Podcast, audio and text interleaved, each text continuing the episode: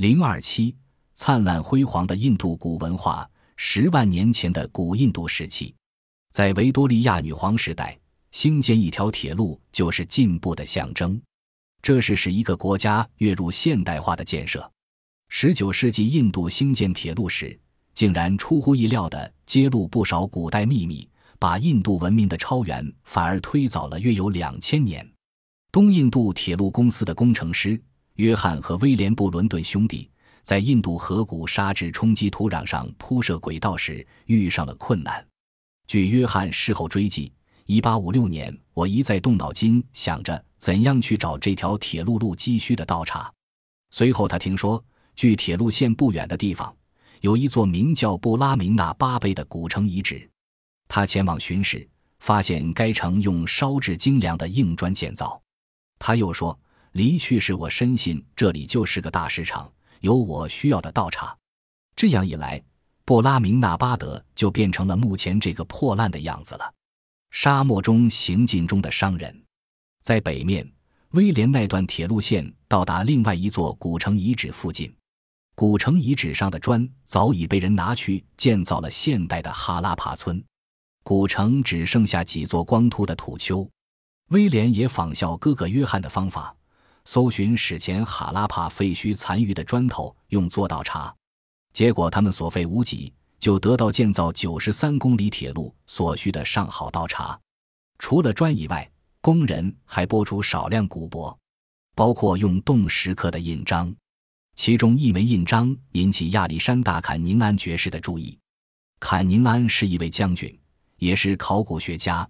一八五六年到过哈拉帕，那枚印章上刻着一只公牛和一种陌生文字。这位将军认识到这是项重大发现，不过直到一八七二年出任印度考古查勘团团长时，才能到那个地区去进行发掘工作。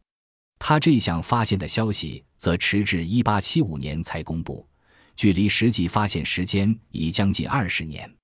事后，考古工作销声匿迹。没有人再加以理会。一九二零年以前，专家都认为印度文明的起源应该在公元前三百二十七年亚历山大大帝远征印度次大陆前的数百年间。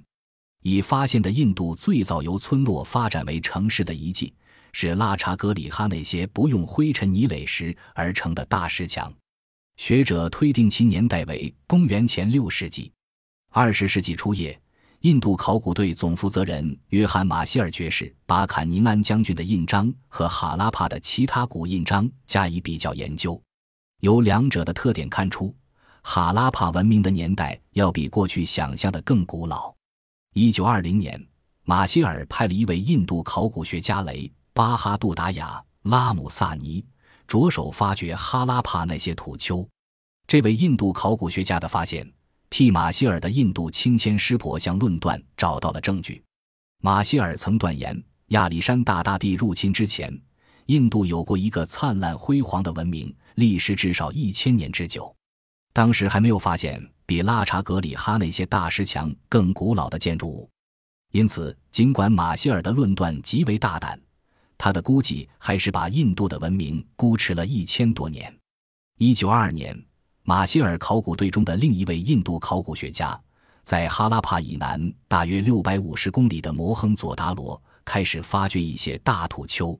这两个地方的发掘工作一直进行了几季，终于发现两座古城的遗迹极为相似，显然同属一种文明的遗物。在印度传说中，还没人提到这种文明。现在看来，这个文明似在公元前两千五百年发端。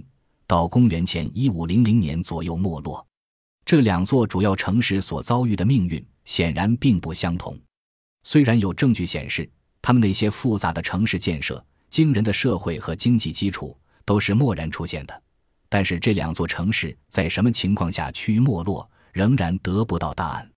这个文明称为印度河文明，印度河彭孕育这个文明，或许也毁灭了它。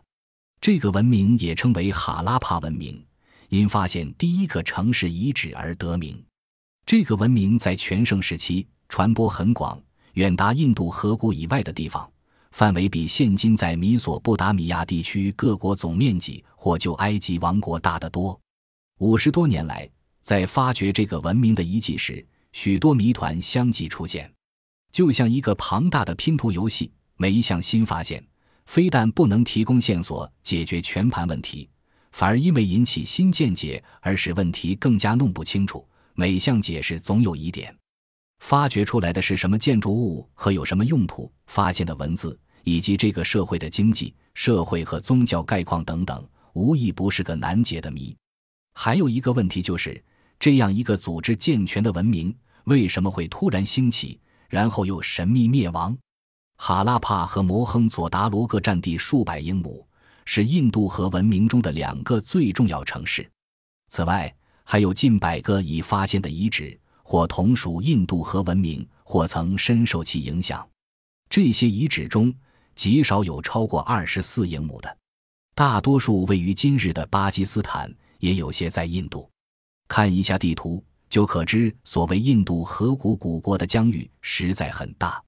至今已发掘过的遗址中，看得出发展的步骤大真相同。这种相似的现象表示，印度河文明是一个整体。这种发展的步骤。在摩亨佐达罗还没找到缺失证据，原因是该地低层深埋在泡水的淤泥里，还未进行发掘。但是在隔河相对的科迪吉，发展过程的完整遗迹已经发掘出来了。本集播放完毕，感谢您的收听，喜欢请订阅加关注，主页有更多精彩内容。